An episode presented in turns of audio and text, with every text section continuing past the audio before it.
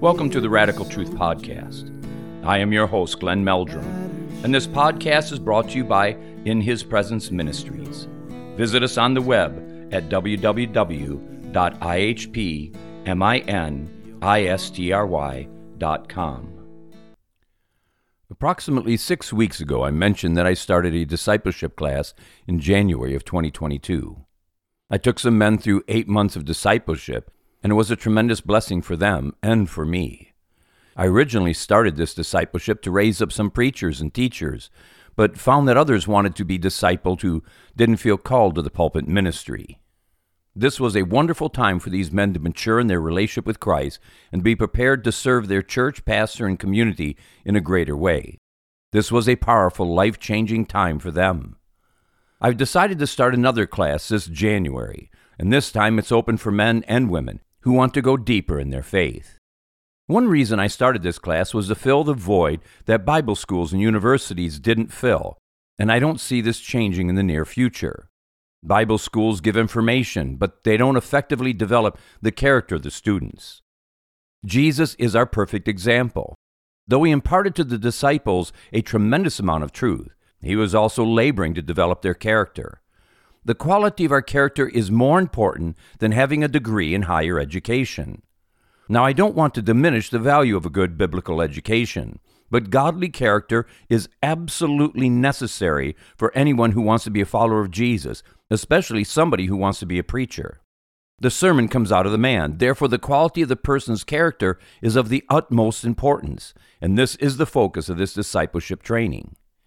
Even though I kept the structure of this discipleship for preachers and teachers, I found it was excellent for those who just wanted to be more grounded in their faith and useful to build Christ's kingdom.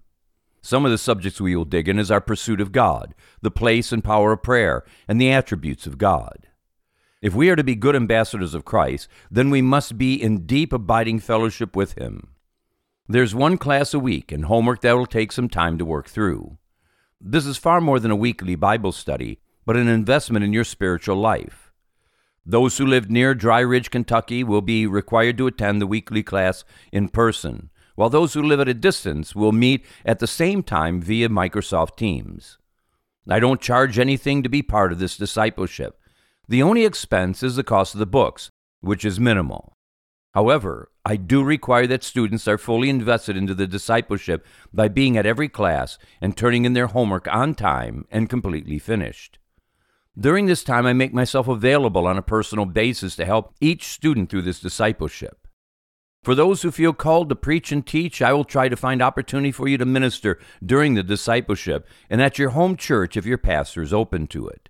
If you are interested in being a part of this discipleship class, then please send me an email and I will send you a simple application along with a syllabus. Then I will set up a time for us to talk, to answer your questions, and see if this discipleship is right for you. You can find my contact information on my website, which is www.ihpministry.com. My email address is glenn at ihpministry.com, and this is G L E N N at ihpministry.com and my cell phone number is 209 678 5808. I will mention this class a couple more times in the podcast before we begin in mid January. This date is fast approaching, so don't delay if you're interested. Now let's get into the lesson. To this point in Acts chapter 6, we have studied the account of the first deacons, which led into the life of Stephen, who was the church's first martyr. Stephen's character is described as, as being a man full of the Holy Spirit, full of faith, full of wisdom, full of grace, and full of power. What an awesome testimony that was given by God Himself. Because the hordes of hell are always angry over God's work of grace that makes men like Stephen, we are told that opposition rose against him. Stephen was being used by the Holy Spirit to perform signs and wonders and to preach the Word of God. Many people were coming to salvation as a result. The opposition came through a Greek speaking synagogue for the Jews that weren't born in Israel, but within the Roman Empire. This synagogue catered to Jews who were once slaves, but had somehow purchased their freedom or were the descendants of those who were once slaves. Why these Jews from this synagogue became the catalyst to have Stephen martyred, we don't know. It may have been that the members of the Sanhedrin used them to persecute the church, and they were merely puppets being manipulated by the Sanhedrin. They were surely men that were being manipulated by devils at the very least. These ungodly religious men couldn't stand against Stephen because he was full of wisdom and full of the Holy Spirit. When their arguments from the Word of God broke down, they turned to personal attacks, and as we will soon see, they became liars by bringing false witnesses against Stephen, which is thoroughly condemned by God and His Word. Verse 11 reveals the wicked character of these religious men, stating, Then they secretly persuaded some men to say, We have heard Stephen speak words of blasphemy against Moses and against God. As I have touched on before in this series, there is great power in having multiple witnesses, whether in relation to civil or religious laws. The Jews of the Freedmen Synagogue outright lied about what Stephen said, but many people believe the lie that the ends justify the means. Though they knew that they were fabricating lies about Stephen, they justified their actions by claiming that this man was detrimental to society and the Jewish nation. Their thought was similar to what Caiaphas, the wicked high priest, prophesied in John chapter 11, verse 50, that it is better for you that one man die for the people than that the whole nation perish.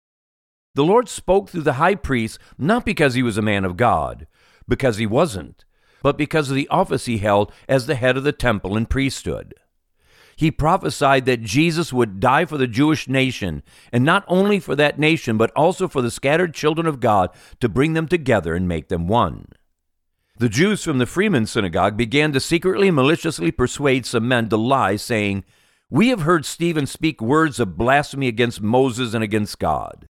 There was absolutely no substance to their claim. The truth didn't matter to them. They just wanted to silence Stephen's voice because it brought the conviction of the Holy Spirit that worked through him. They wanted to bring the severest charge possible against Stephen, which was blasphemy against Moses or God. This is the sin of speaking impiously of God's nature, attributes, words, or works, or speaking against Moses himself. They did this by perverting what Stephen preached that salvation comes through Christ alone. After securing some false witnesses, we are told in verse 12 So they stirred up the people and the elders and the teachers of the law. They seized Stephen and brought him before the Sanhedrin. This verse gives the feel that there were other forces manipulating the actions of these men, which may have been the Sanhedrin Council or some of the elders and teachers of the Mosaic Law. This also reveals the devilish power of malicious gossip that, when spoken into the ears of evil people, can move them to advance the agendas of hell. Some people are easy to arouse to anger, as if they were looking for someone to get angry at or a reason to raise a ruckus. This is what happened in this case, and this is still true today, as we see with the anti Semitism that's exploding around the world, and this too is inspired by hell. As with the account of Stephen, the wicked never win over the righteous, and Stephen is absolutely victorious over those who hated him and attacked him. Once again, we see the Sanhedrin Council right smack dab in the middle of attacking Jesus and his disciples. These religious Jews were thoroughly deceived and were the impetus for bringing judgment on the nation in 70 AD when it was destroyed by the Romans. Dead religion is always hostile to God and contrary to authentic faith in Christ. The ugly nature of these demon inspired men is seen in verses 13 and 14. They produce false witnesses who testify, This fellow never stops speaking against this holy place and against the law. For we have heard him say that this Jesus of Nazareth will destroy this place and change the customs Moses handed down to us. These accusations are similar like those who spoke against Jesus.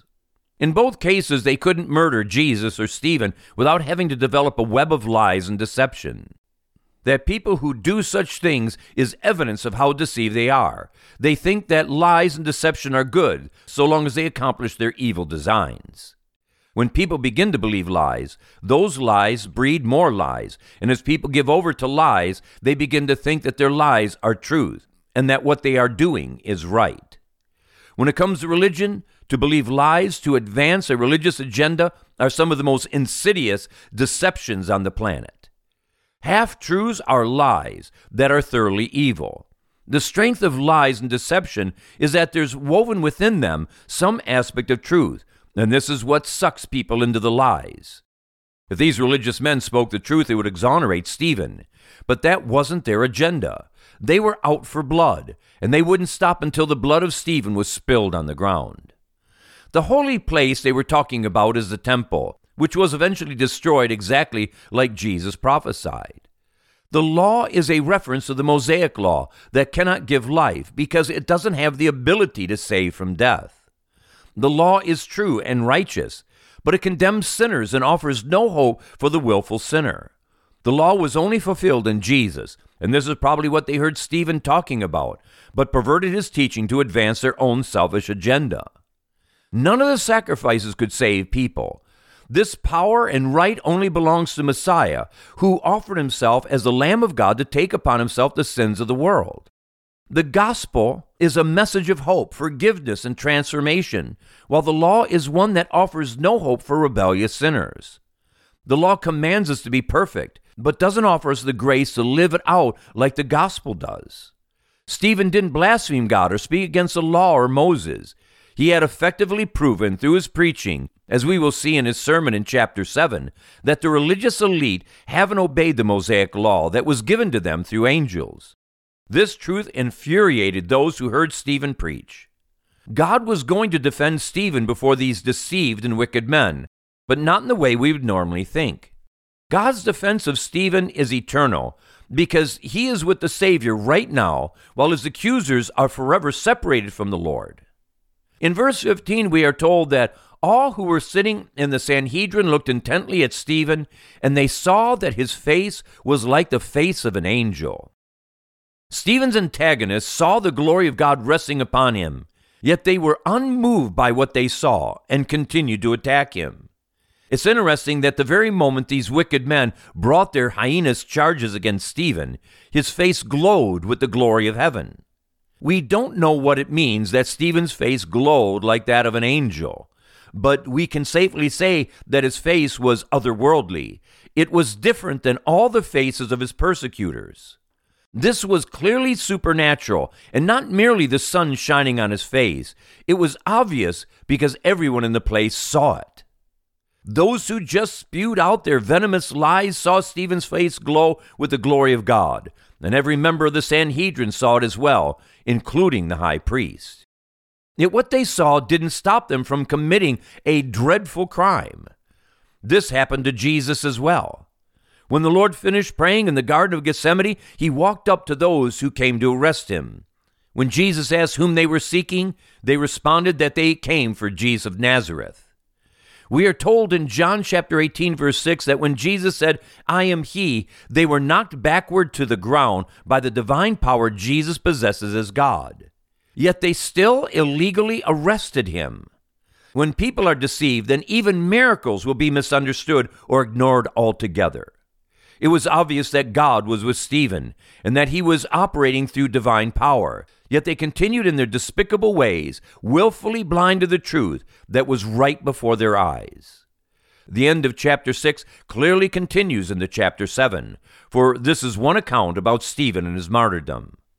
We will hear this great man's response to the accusations that were brought against him and the spirit inspired fiery message that he preached. We see in Acts chapter 7 verse 1, then the high priest asked him, "Are these charges true?" The high priest wasn't asking this question with an honest open heart. The new faith was rapidly spreading, and the Sanhedrin was looking for a way to stop it. But to this point, they didn't see a way out of their predicament. The Sanhedrin was trying to trip up Stephen, just like they tried with Jesus and the apostles. They were hoping that he would incriminate himself so that they could silence this spirit filled man once and for all. Yet they absolutely failed to silence his voice. The reality is that Stephen wasn't on trial, though that's what it appeared to be to the natural eye. Those who accused Jesus and Stephen were the ones on trial. They were incriminating themselves before God Almighty and before the people of Israel. Their guilt would rest upon their own heads for all of eternity, and the judgment they decreed for Stephen came upon themselves when they died and went to hell. The high priest asked, Are these charges true? And in the following verses, Stephen gives his defense. Yet Stephen isn't defending himself, but Jesus. He is proclaiming who Messiah is and was exposing the guilt of the religious elite, neither of which made them happy. They were expecting to have Stephen cowering before them, begging for his life. Instead, they faced a man of God whose face was shining like that of an angel, whose prophetic sermon made their guilt rise up in all of its horror. The opportunity of salvation by grace through faith in Jesus was being offered to them, but most, if not all of them, rejected this offer of love. Verse 2 begins Stephen's reply Brothers and fathers, listen to me. The God of glory appeared to our father Abraham while he was still in Mesopotamia before he lived in Haran. Stephen began his defense by showing that they were all descendants of the patriarchs, and he respectfully honors those who were the elders of Israel. Though many people don't understand this, the patriarch of the children of Israel was a Gentile. Prior to Abraham, the Jews as a people group didn't exist. There was no Jewish religion, and there wasn't the nation of Israel. This isn't strange because every people group, nation, and religion had a beginning. Abraham, as a Chaldean, grew up worshiping all the false gods his father worshiped. For that's how it worked back then. The father was the head of the family clan who determined their religion. How Abraham came to worship the one true God, we aren't told. But the Lord revealed himself to a man who wanted to know the truth. And when this happened, Abraham forsook the gods of his father. Abraham would have been considered at this point an atheist because the God he served didn't have a name, image, or locality. This is far more radical than we might commonly think. In verses 3 and 4, we are told that the Lord spoke to him, saying, Leave your country and your people and go to the land I will show you. So he left the land of the Chaldeans and settled in Haran. After the death of his father, God sent him to this land where you are now living. It's not just that Abraham forsook the gods of his father to follow a God with no name, image, or territory, as the pagan gods have. He also told his father that he must leave Chaldea, the land of their birth. This is radical. Abraham's father followed his son, and the clan settled in Haran. The God with no name, image, or territory told Abraham to leave his homeland to go to a land that he didn't tell him where it was. Abraham was a man of great faith, for it took great faith to do what he did. It was only after the death of his father that Abraham left for the promised land. In verse 5, Stephen went on to say, He gave Abraham no inheritance here, not even a foot of ground. But God promised him that he and his descendants after him would possess the land, even though at that time Abraham had no child. Here we get a glimpse of Abraham's great faith. He believed the promises of God about him becoming a great nation who would possess the land that he saw, but he wasn't allowed to inherit the land at that time. Stephen is laying out in simple terms the history of Israel. He was doing this to prove to the religious elite that Jesus is their promised Messiah, whom they crucified, but was raised from the dead, which gives proof of his divinity and that he is the Messiah. In verses 6 and 7, Stephen quoted the Torah, where the Lord told Abraham, God spoke to him in this way Your descendants will be strangers in a country not their own, and they will be enslaved and mistreated 400 years. But I will punish the nation they serve as slaves, and afterwards will come out of that country and worship me in this place. These were some really challenging promises for Abraham to process. Before he even had a child, the Lord told him that his descendants would be slaves and mistreated for 400 years. That's not a fun idea. There's debate over the length of time Stephen states that Israel was in slavery. But I'm not going to get into that since it would only distract from seeing the big picture that Stephen was painting. One major reason why Israel was enslaved was to protect an obscure clan from annihilation so that they could grow up into a nation. It was a hard place to be in, but outside of that setting, the people may have been destroyed or never grown into a people group that could become a nation.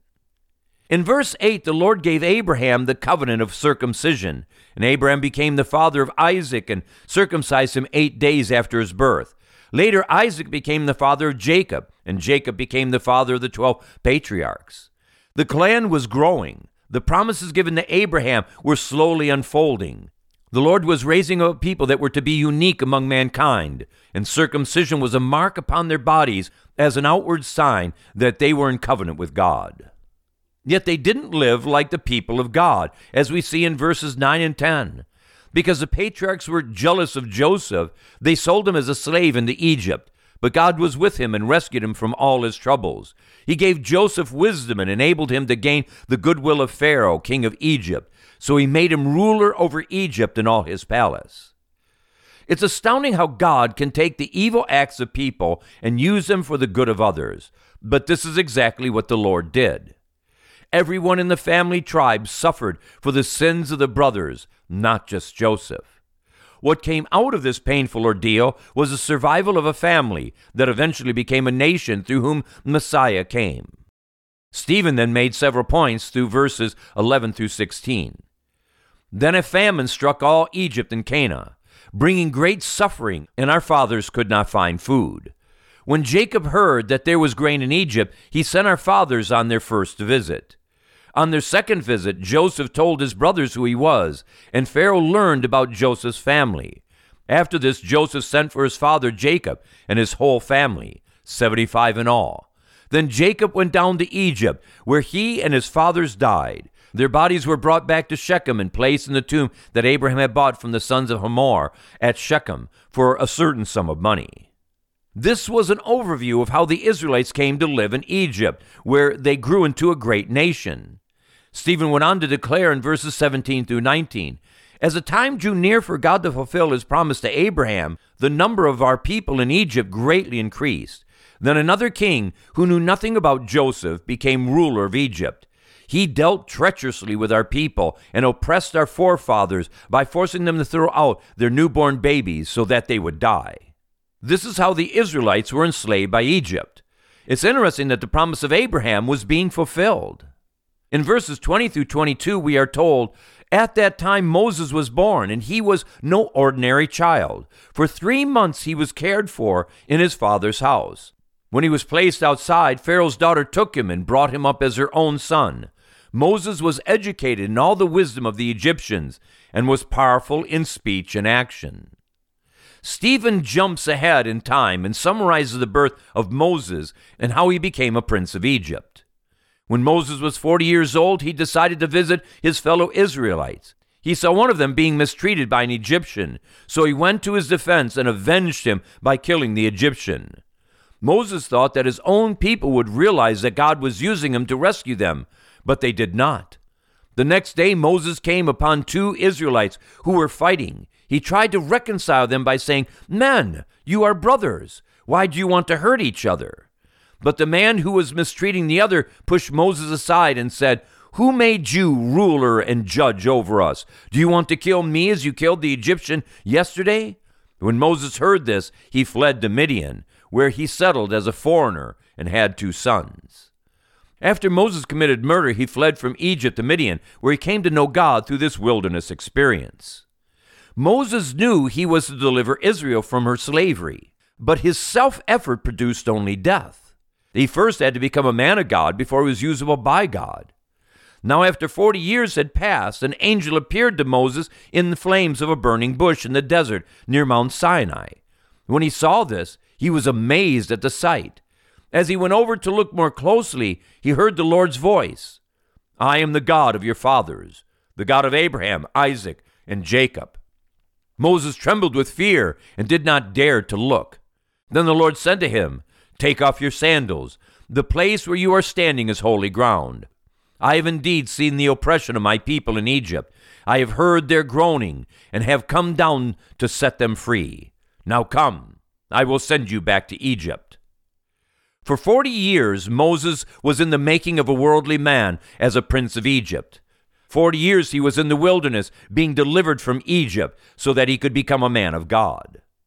Then the Lord revealed himself to Moses in a startling way through a burning bush. The man had been prepared. Now it was time for Moses to fulfill his call. At this point, Stephen brings Jesus into the story. This is the same Moses whom they had rejected with the words, Who made you ruler and judge? He was sent to be their ruler and deliverer by God Himself through the angel who appeared to him in the bush. He led them out of Egypt and did wonders and miraculous signs in Egypt, at the Red Sea, and for forty years in the desert. This is that Moses who told the Israelites, God will send you a prophet like me from your own people. He was in the assembly in the desert with the angel who spoke to him on Mount Sinai, and with our fathers he received living words to pass on to us. At first, the Israelites rejected Moses, and in like manner, the people of Israel were rejecting their Messiah. Messiah is infinitely greater than Moses, though most of the people of Stephen's day didn't understand this fact. Verses 39 through 41 exposes the heart of the people, but our fathers refused to obey him. Instead, they rejected him and in their hearts turned back to Egypt. They told Aaron, Make us gods who will go before us. As for this fellow Moses who led us out of Egypt, we don't know what has happened to him. That was the time they made an idol in the form of a calf. They brought sacrifice to it and held a celebration in honor of what their hands had made. The people of Israel consistently refused to obey God, and they chose instead to practice their rebellion, which only brought them pain and suffering and death. The moment we refuse to love and worship God, we have erected in His place some kind of worthless idol.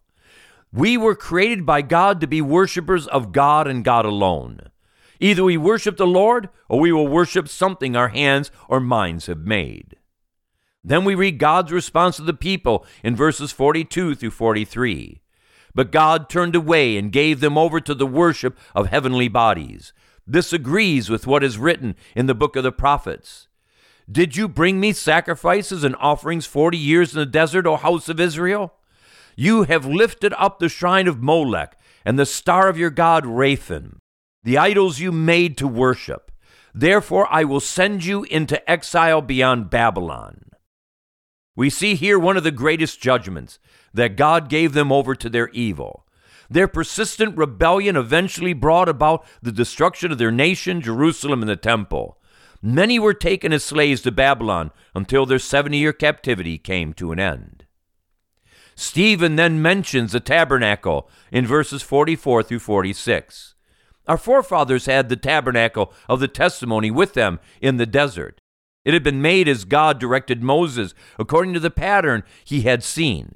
Having received the tabernacle, our fathers under Joshua brought it with them when they took the land from the nations God drove out before them. It remained in the land until the time of David, who enjoyed God's favor and asked that he might provide a dwelling place for the God of Jacob. The tabernacle was a portable church that survived until it was superseded by Solomon's temple. The tabernacle and sacrificial system was designed by God to point to Messiah and what he would accomplish. In them were types and shadows of better things that come through Christ alone. Then Stephen mentioned the temple in verses 47 through 50. But it was Solomon who built the house for him. However, the Most High does not live in houses made by men. As the prophet says, Heaven is my throne, and earth my footstool. What kind of house will you build for me, says the Lord? Or where will my resting place be? Has not my hand made all these things? King Solomon built the temple his father David longed to build. Though Solomon built it, the temple would never be able to contain the uncontainable God. Rather than understanding that the temple and sacrificial system was pointing to something greater, which is Messiah, Israel had come to idolize the temple. Stephen brought application to this overview of the life of Israel in verses 51 through 53. You stiff necked people with uncircumcised hearts and ears. You are just like your fathers. You always resist the Holy Spirit. Was there ever a prophet your fathers did not persecute? They even killed those who predicted the coming of the righteous one. And now you have betrayed and murdered him you who have received the law that was put into effect through angels, but have not obeyed it. Stephen proved that the sins Israel practiced in the past were still defining them in the present. Their dead religion was just as idolatrous as when Israel worshiped the pagan gods from the nations they conquered. What Israel was in the days of Jesus in the early church, so mankind is to this very day. We are no different. And that's why we need the spiritual revolution that comes through repentance and the true salvation that only Jesus can give. Stephen gave an overview of Israel's history to help the Sanhedrin see they were sinners in need of a Savior. Their actions, which we will get into in our next lesson, reveals that a hard, unrepentant heart can commit greater evils than they ever thought possible. Thank you for listening to The Radical Truth with your host, Glenn Meldrum. We at In His Presence Ministries pray that this weekly podcast will be a blessing to you. Please tell others about it and subscribe yourself to this free podcast. Don't forget to visit our website at www.ihpministry.com. See you again next time, and may God richly bless you as you seek Him in spirit and in truth. and thirst no more. So come wash in the river, come drink your fill. Let healing waters bear away your guilt.